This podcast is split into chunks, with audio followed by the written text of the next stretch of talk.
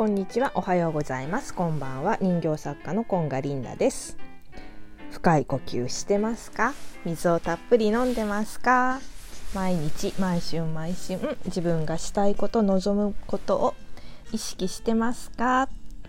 ということでこの番組は、え、やり直しの宇宙理論ということで2019年に私が、えー、宇宙理論とか引き寄せの法則というものを知ってそこからたくさんのことを学んできたのにすぐに忘れてしまうのでもう一度一つ一つ見直していきましょうという番組です。今日は、えーと、エイブラハムが、えー、もし自分たちが物質世界に生きるもの、まあ、要は地球に生きる人間だったら何をするかっていうのを話している動画があったのでその内容をシェアしたいと思います。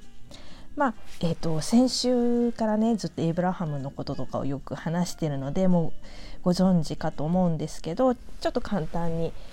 えーと、説明するとエイブラハムっていうのは人間とか生き物っていうよりかは、えーと集合意識で高次元の集合意識でえっ、ー、となんかいろんなね教えみたいなのをあるアメリカ人の夫婦の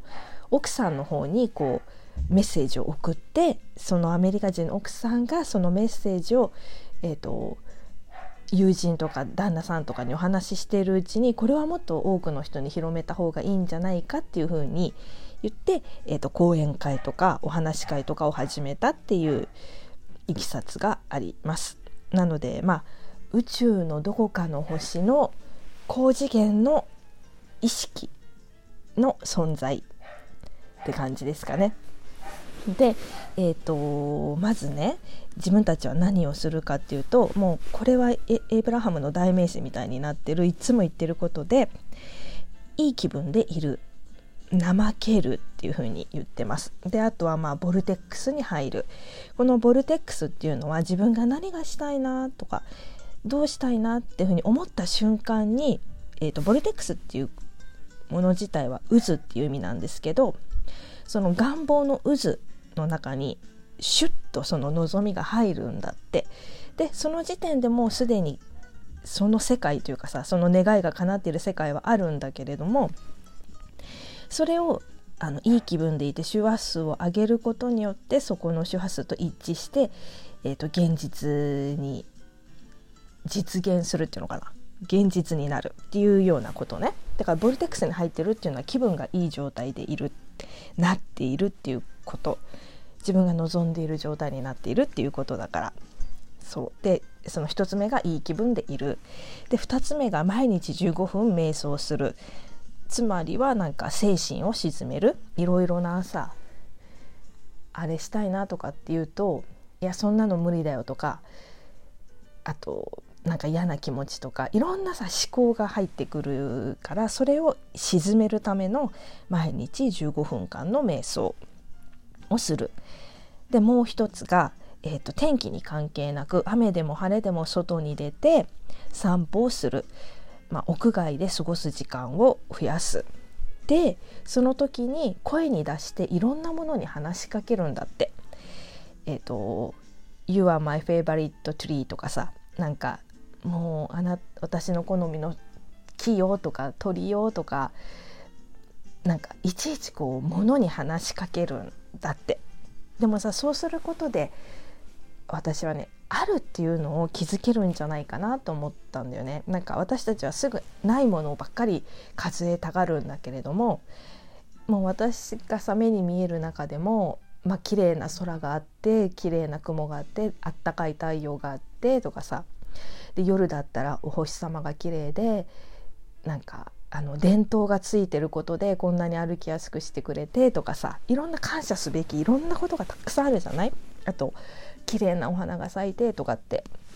ただただ歩いてるとそういう小さな幸せに気づかなかったりするからそこでおそらく声を出していちいちこう美しいものとかいちいちこう見つけるようにするんじゃないかなっていうふうに私は思ったんだよね。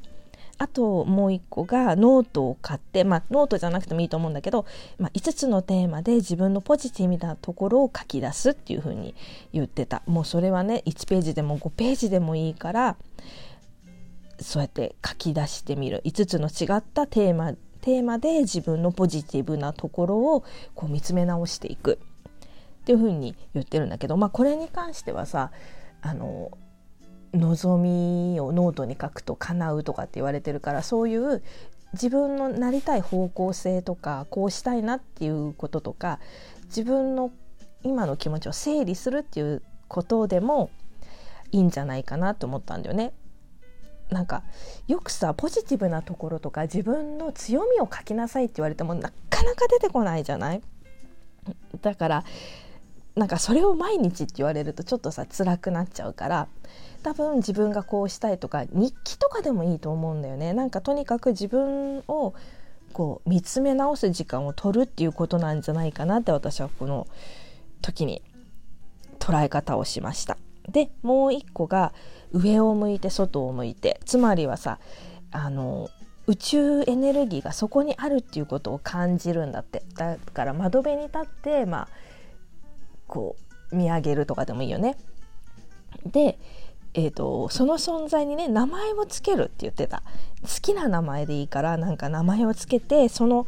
宇宙エネルギーの存在が私にしてくれていることを感謝する時間を持つんだってサポートしてくれていることを私は知ってますとか見守ってくれているとか、えーとときめきをあのくれているとか導いてくれているって。それをね何回も何回も繰り返し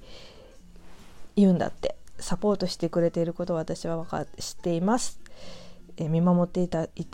くれていることを認識しています。ひらめきをありがとうございます。とかって言ってもうまたね、ま、同じように見守りをありがとうございます。サポートありがとうございます。いつも助けてくれてありことを知っています。ありがとうございます。って言って同じことを何回も言ったりするんだけどそれを無限ループでこう言い続けていったりするんだって。で、えーと、そうしていくうちにこのボルテックスに入れたものを体験できるようになる。つまりはボルテックスっていうのは自分が放った望み願望が渦を巻いて溜まっている場所だからそこにあるものを体験するっていうことができるようになる。で、えーと、みんなみんなって何ていうの？そのさ、えーと、つまりは私たちって一つのものからこう枝分かれっていうかピューってなってるって言ってるじゃない？えっ、ー、とワンネスとかさ、えー、とかって言われ方をするんだけどみんな同じなんだよねで、えーと大元は。だからそうやって私たちがえーと、望んだことを体験することをこの宇宙エネルギー全てが喜んで喜んでくれてるよってそうあなたが体験してほしいっていうこと体験するために私たちがいいし体験することをこの宇宙存在エネルギーは喜んでるよっていうふうに言ってました。ちょっとなんか一見すると面倒くさいなっていうようなこともあるけどでもなんかこのさ忙しい毎日の現代社会だからちょっと面倒くさいなって思っちゃうけどこれがなんかもっとさ何にもない時代だったらまあもう本当に空が綺麗だった時代とかね、いつだ江戸時代ぐらいまで前まで遡ればいいのかなもっと昔だったら本当に何もないからさそういうことで喜びを感じたりとかさ時間がたっぷりあるから一日を振り返る時間もたくさんあっただろうしなんかちょっとそういうふうにテレビとかスマホを見る時間を減らしてこう空を見上げたりね自然の中に行ってみたりとか自分を帰り振り返ってみる時間を持つっていうのは本来すごい毎日できることだし本来やってたことだしなんかやってみるといいんじゃないかなっていうふうに思いました。では今日も最後まで聞いていただきありがとうございました。では。